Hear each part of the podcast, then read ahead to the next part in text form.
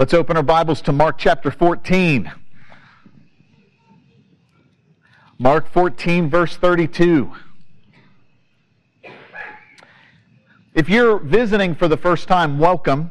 Um, there's a connection card in the bulletin that you tear off. We'd love for you to get that to us. You can put it in the bucket just so we have information about you. We'll send you something in the mail. Say hello.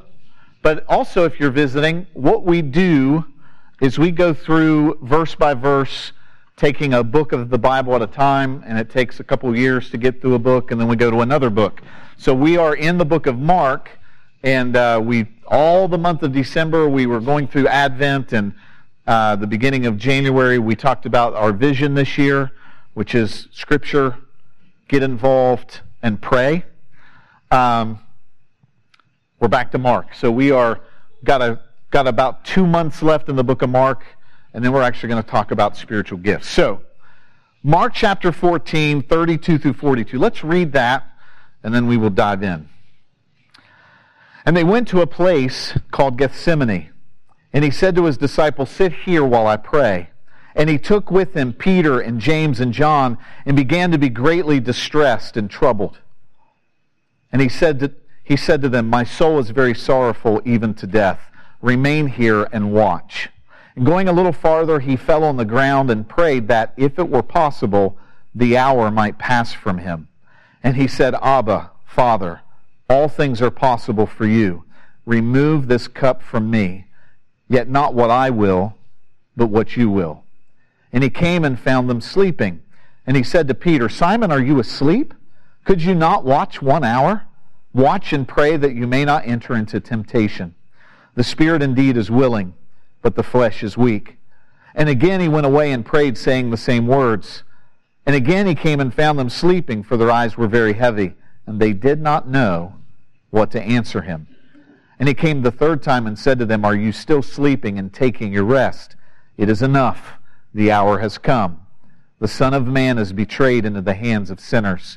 Rise, let us be going. See, my betrayer is at hand. Let's pray.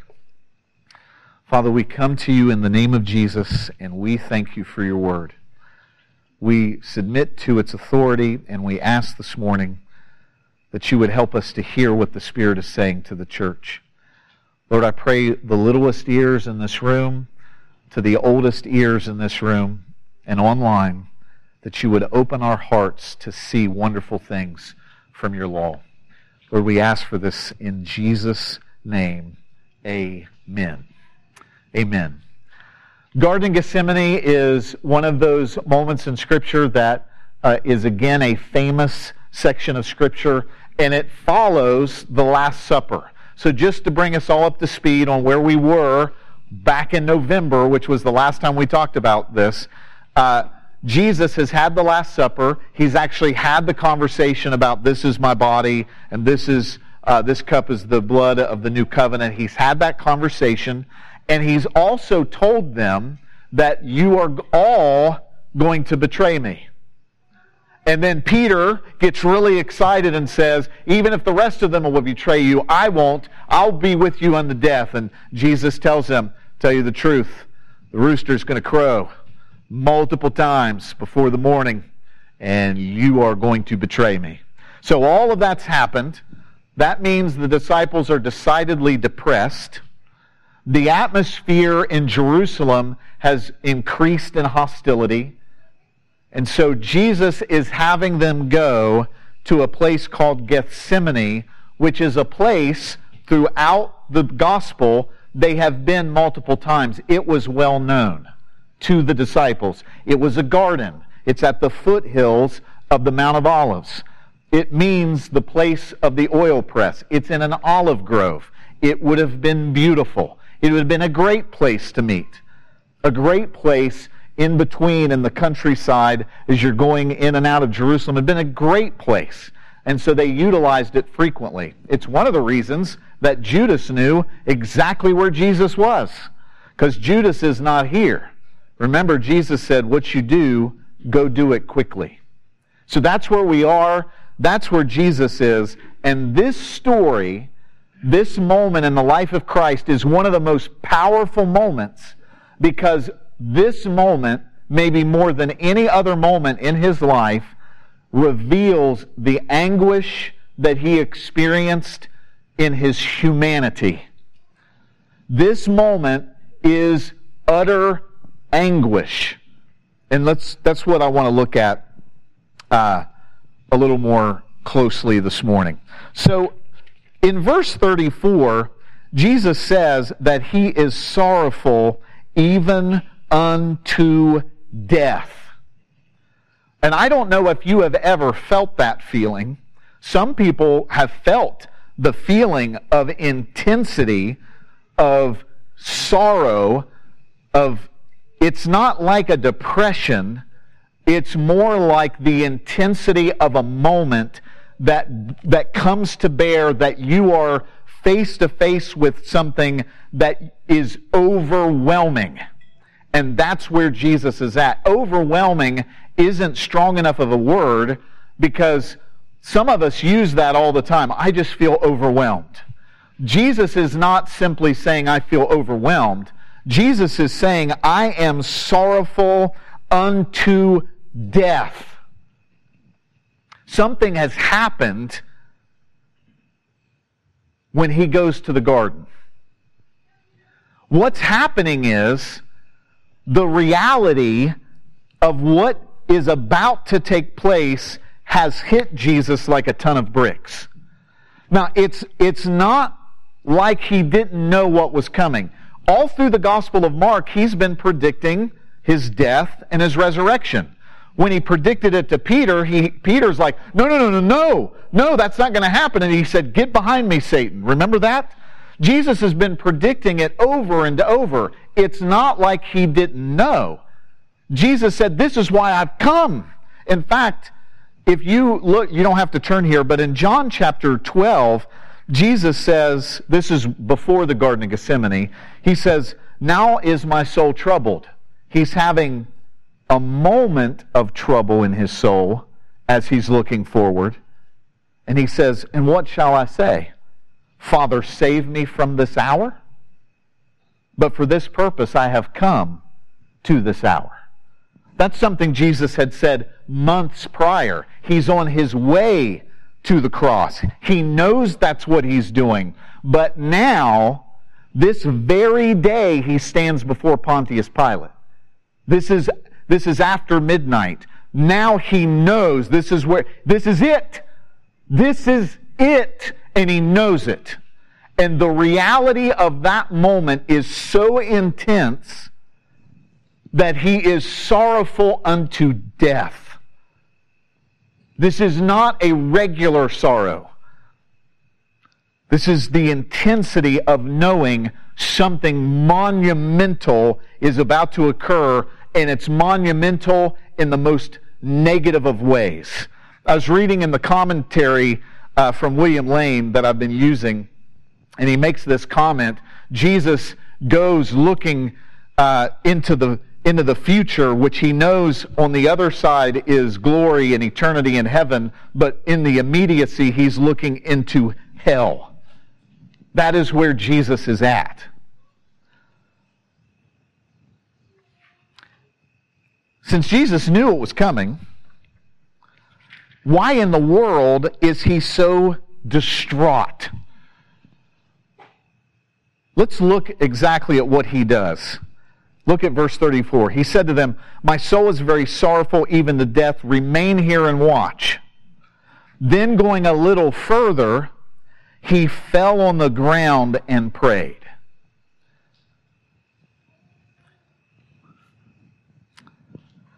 I have seen people, I have seen people collapse under sorrow at funerals they approached the moment that they were dreading the loved one in the casket. You know that they're dead, but the moment hits you like a ton of bricks when you look at them in the casket, the finality of closing the lid. Does anybody know what I mean? maybe when your mother or your father or someone you loved has passed away, the finality of the moment hits you. And, and you, I've seen people collapse. Jesus has either collapsed under the weight of the moment or he has thrown himself prostrate, prostrate before the Lord saying, Is there another way? That is the intensity of what's happening in the garden. It is, it is not, it's not an irony, it's, uh, it's purposeful that Gethsemane means place of the oil press, where they press the oil and, or press the olives until the oil comes out. There, there's a reason that he's in a garden that has something to do with being squeezed and pressed, because that's what's happening to Jesus. The question you've got to ask is if he knows, what's causing this level? The answer is actually really simple. The holy, sinless, perfect Son of God is about to have laid on him the sin of the world.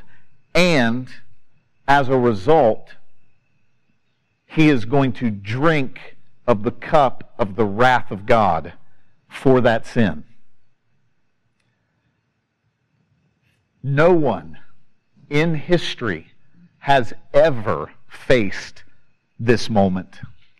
And nobody is worthy to face it except Jesus Christ. Nobody could face it but him. This is God in the flesh. And we talked about this in Sunday school. This is God in the flesh facing the very purpose for which he was born. This is why Jesus was upset. It's Isaiah 53, verse 6. All we like sheep have gone astray. We have turned every one to his own way, and the Lord has laid on him the iniquity of us all. What was Jesus distraught over? He was distraught over the iniquity of us all being laid on him. And Isaiah 53, verse 9 and 10. They made his grave with the wicked and with a rich man in his death. Although he had done no violence and there was no deceit in his mouth, yet it was the will of the Lord to crush him. Several years ago, the weight of that verse hit me that it was the will of the Lord to crush the Son. Crush the Son in his wrath. Because when he looks at the Son on the cross, he sees the sin offering, the Lamb of God. That's why the song we sing at Christmas gets to me every time. Is anyone worthy? Is anyone worthy to open the scroll? Because John looks in Revelation and it says, No one was found worthy to open the scroll, but the Lamb of God who was slain, he was worthy. His worthiness is in the fact that he is God and he came as a man to do this thing in Isaiah 53 to receive on himself the iniquity of us all. We all have grown up saying, Jesus died for my sin. But we say it so quick, the weight of what we're saying is easy to miss. What we're saying is, is that God laid all of our sin on Christ. All of it. All sins ever committed, all the way back to Adam's original sin and all sins that ever would be committed, all of them are laid on Christ. And he is innocent. And yet he is going to stand in your place, taking your punishment, which is the wrath of God. The cross is a part of it. The cross is this glorious moment where the Son of God takes on the sin and takes on the wrath of God. That's why in the Garden of Gethsemane, he falls on his face. He's sorrowful unto death. He's never, ever sinned, and he's about to taste the wrath of God with all of our sin laid on him like a burden. It's when it says that he bears the iniquity of us all. It's laid on him. It's, it's saying like a beast of burden, those, it's laid on top of him. It's not his, it's yours. It's laid on him, and he will be punished as if it were his. This moment is, it's unrepeatable, and it's without question one of the focal points of all eternity. The universe will shout the praise of the Son of God for what he did. We will never get bored worshiping Jesus in heaven. Because as we do, new truths and glories of what he's done will be revealed to us who have been purchased by the blood he's about to shed. We're his. But leading up to that moment, Jesus knowing what he has to do to go to that place of glory is go through the cross and the wrath of God. That's why he's falling on his face. I just want to give you just a few verses because sometimes people say, well, wait a minute, Pastor Steve. Jesus, God is love. That's what John says. You're talking about wrath. Wrath sounds terrifying, and it is. This is Isaiah 51 17. Wake yourself, wake yourself, stand up, O Jerusalem, you who have drunk from the hand of the Lord the cup of his wrath, who have drunk to the dregs the bowl, the cup of staggering. Jeremiah 25 15. Thus, thus the Lord, the God of Israel, said to me, Take from my hand this cup of wine of wrath, and make all the nations to whom I send you drink it. Psalm 75, verse 8. For in the hand of the Lord there is a cup with foaming wine, well mixed, and he pours out from it, and all the wicked of the earth shall drain it down to the dregs. In Revelation 14, 9 and 10. And another angel, a third, followed them, saying with a loud voice, If anyone worships the beast and its image and receives a mark on his forehead or on his hand, he also will drink the wine of God's wrath, poured full strength into the cup of his anger and he will be tormented with fire and sulfur in the presence of the holy angels and in the presence of the Lamb. The reason I'm reading these verses is the cup of wrath is frequent throughout Scripture. There are a lot more examples. And that is what Jesus prays when he says in verse uh, 36 Abba, Father, all things are possible for you remove this cup from me.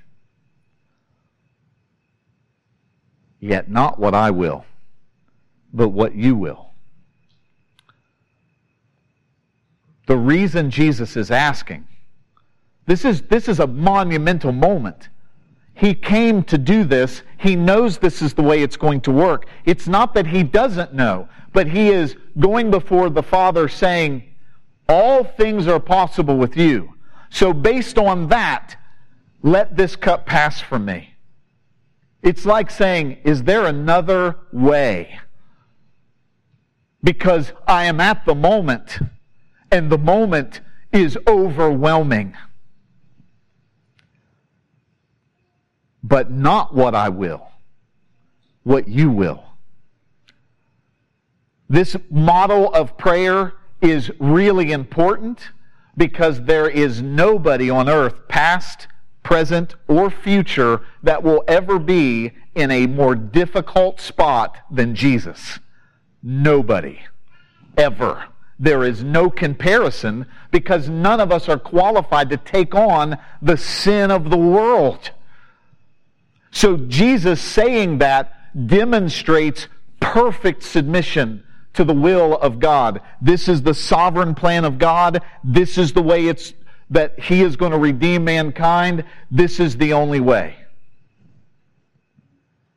Notice in verse 36, as he makes this perfect submission, he uses the word Abba. Now, most of you know at this point that that's Aramaic for Papa or Daddy. It was not a normal way to address God. In fact, you will not find anybody addressing God this way prior. In fact, most of them were uncomfortable with the idea of calling him Father, which certainly sounds more dignified than Daddy. But Jesus has fallen on his face. You've, you've got to see this. He leaves his, he's got his 11. He gets the three, Peter, James, and John. They come in a little closer. He leaves them there and says, Watch and pray. He walks about a stone's throw away, Luke says, and he falls on his face. Abba, Father, is there any other way? But not my will be done, your will be done. And then he does something that really demonstrates he's the Savior. He gets up from that moment and that prayer, and he says in verse 37 he came and found them sleeping.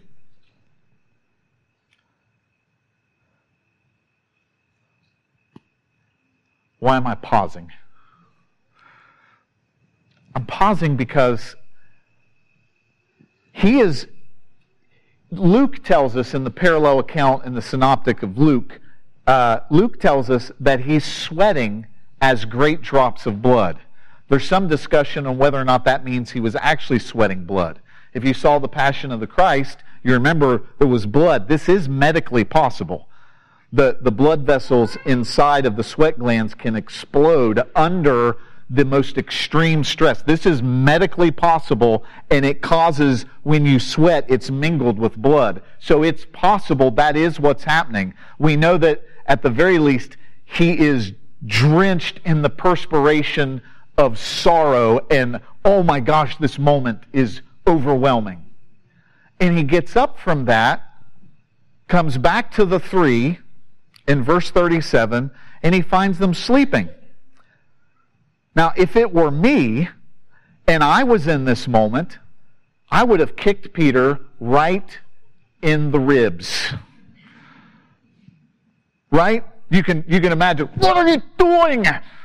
Don't you know how terrible this is?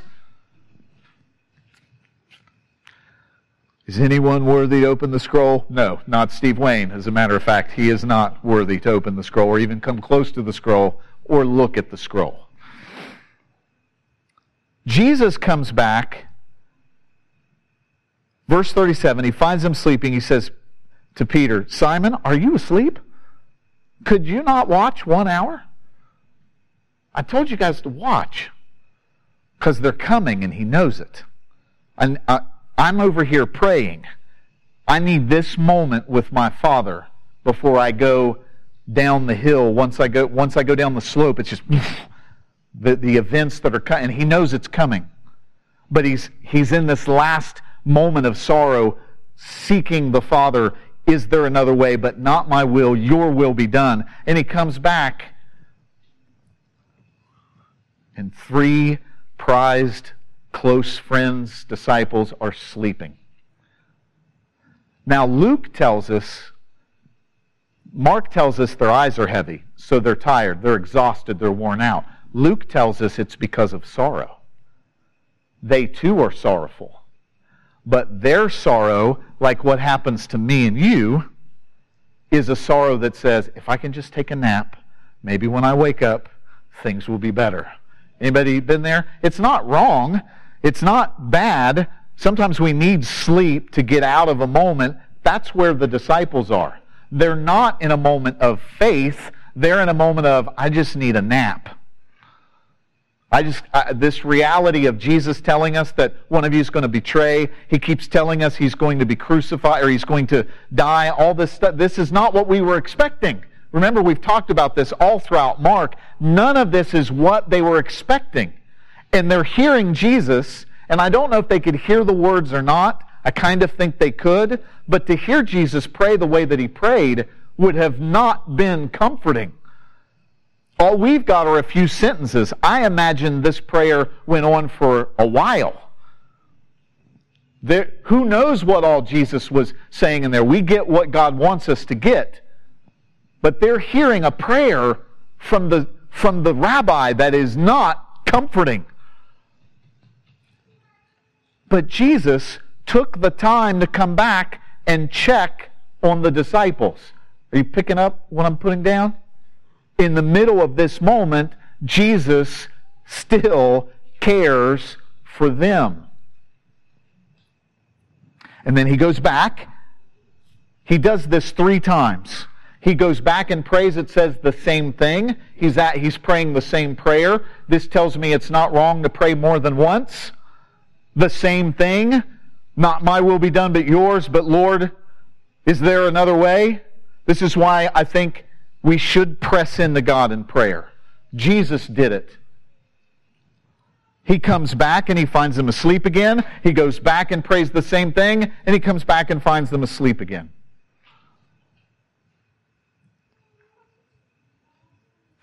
Jesus is praying this perfect prayer of submission. I want to read you out of Hebrews chapter 5 what the author of Hebrews says.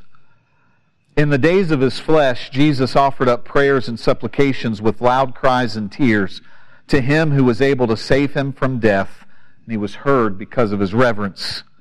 Although he was a son, he learned obedience through what he suffered.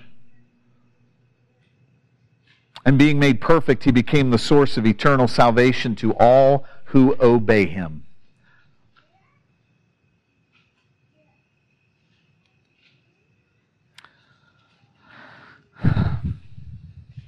There's two lessons that I want to get out of this moment. Number one, prayer is essential in the hour of trial and temptation. Look at, look at exactly what Jesus tells them verse 38. Watch and pray that you may not enter into temptation. The spirit indeed is willing, but the flesh is weak. I take that to mean that you are born again, your heart is filled with the Holy Spirit, you want the things of God, but you also want to take a nap. You want the things of God, you also want to look at the girl or the guy a little longer than you should. You want the things of God, but you also are considering cheating on your taxes because it's not fair and the government's terrible anyway. You want the things of God, but if I tell my boss that, I'll probably be in trouble, so I'll just make something else up. You want the things of God, but I also would rather watch TV and I'm not very good at praying anyway. You see what I'm saying? The struggle that all of us go through. And Jesus is saying that in the hour of trial and temptation, prayer is essential. So if Jesus is praying in his hour of trial, you and I should be praying when we have it. But the real thing that I do take away from that is Jesus kept checking on the disciples because he loved them. That tells me that you can never think that God is too busy or too preoccupied to be concerned about what's going on in your life. Because here in this moment, Jesus kept coming back to check on them. Now, you can look at it as him being irritated. I'm looking at it as him checking on them. Look at verse 41.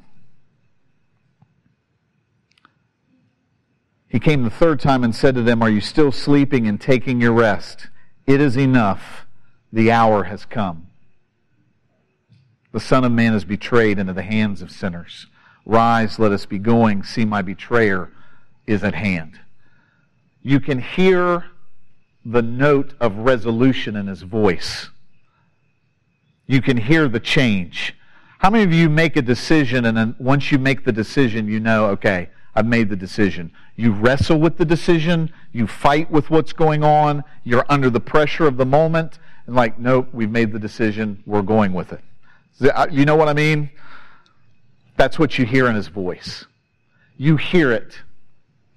Not that the decision was ever in question with what Jesus was doing, but in that moment of agony as he's praying and saying, Is there any other way? And he goes before the Father three times praying that prayer. Clearly, the answer each time is, This is the way. This is the way it works. This is what must happen. It's interesting to think that later, when Peter cuts off the ear, when Jesus says to him, Do you not know I could call down ten legions of angels from my Father? It's interesting to know that Jesus is aware that at any moment he can call down angels from heaven and he doesn't have to go through this. That knowledge is with him the whole time. So when we say the decision's made, the decision is completely, totally, truly, and utterly made with the knowledge that he can get out anytime he wants and then nobody goes to heaven. Nobody is redeemed. Because all the Old Testament covenants and promises are predicated on the coming of the Messiah. They had a future faith looking forward. All of it is over. That's why this moment was so powerful. So we had a question in Sunday school, which actually is the end of my sermon. So I'm going to answer Steve's question now. And the question was this How in the world and what in the world, how do you even answer somebody who says, if he's God, how does he have this sin put on him? Is that in essence the question, Steve? So I want to look, if you would, at 2 Corinthians chapter 5.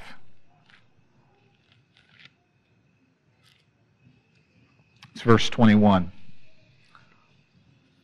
The answer to the question is, and the reason this finalizes the understanding of why he was sorrowful unto death.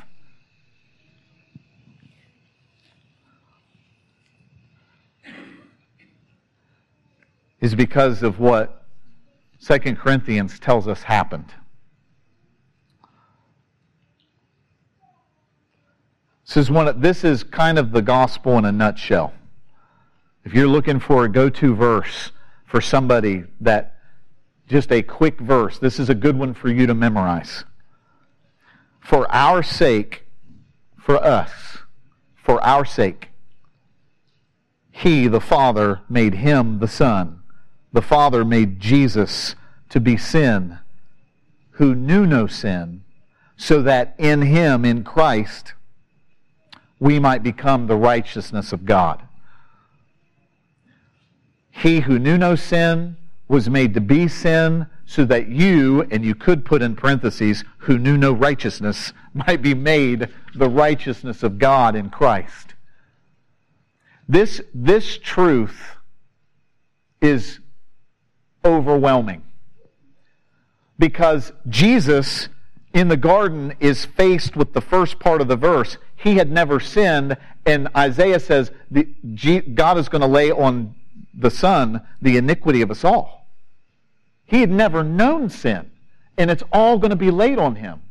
And the reason for that is that when we have faith in Christ, because he took our sin and received the wrath of God for it, all the punishment for sin was done. All the requirement that God had towards sin was met in Jesus. So all the righteousness of God that you need to go to heaven but cannot earn, you can't help enough old ladies across the street. You can't give enough to the United Way. You can't say enough prayers. You can't do enough things. God freely gives His righteousness. Rob last week talked about the robe of righteousness that, that when the prodigal son comes home, he put that robe right around his stinky pig filth covered carcass of, of a person. God isn't looking for you to get all clean in his presence. He makes you clean so you can be in his presence. You, you can't do it. You aren't good enough. And you never will be. And the, the freedom of that is to say, Jesus did what I could not do because he took my sin already. punished for my sin already and exchanged my sin for his righteousness. I am now the righteousness of God in Christ. That is staggering stuff. It's life altering truth. Not a righteousness of my own, Paul says, but the righteousness that comes through faith in Christ. It's the only way to get it. You don't get it by coming to church. You don't get it by giving offerings. You don't get it by being nice. You get God's righteousness through the sacrifice of His Son. He gives you His righteousness. I want to end with this. There's something else going on in the garden. and Hebrews 12 tells us what it is. Therefore, since we are surrounded by so great a cloud of witnesses, let us also lay aside every weight and sin which clings so closely, and let us run with endurance the race that is set before us. Well, that sounds like I got some stuff to do. You do. But here's, here's how you do it. Verse 2 Looking to Jesus, the founder and perfecter, or author and finisher some translations say, of our faith, who, for the joy that was set before him, endured the cross, despising the shame, and is seated at the right hand of the throne of God. What is that verse saying? He endured the cross, and that process started in Gethsemane. He endured the cross by looking forward to the joy that was on the other side of the cross. That joy is twofold, I believe, theologically. The glory of the Father, number one. And number two, eternal fellowship with His people. You are a part of that joy on the other side of the cross. The Father's glory and the people of God. That's what He's looking to. That's how he, in perfect submission, goes through the cross, despises the shame, and is now seated at the right hand of God. The Garden of Gethsemane is that important. And it is that, there's a lot more in the Garden of Gethsemane. But it is interesting. I want to quote, and this is, we'll be done. Look, you have Sunday school and you get out early, so it's the way this works. I want to read you the, the commentary from William Lane because I thought this thought was really powerful. Just as rebellion in a garden brought death's reign over man in Genesis, they sinned in the Garden of Eden. Submission in Gethsemane reversed the pattern of rebellion and sets in motion a sequence of events which defeats death itself. God took the Garden of Gethsemane to undo the Garden of Eden's sin. That is a really good thought for you to go home with this week. Let's all stand up.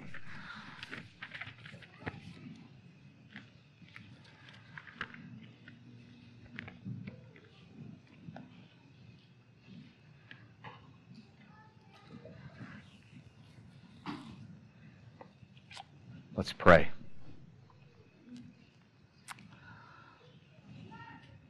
Father, we thank you so much for this day.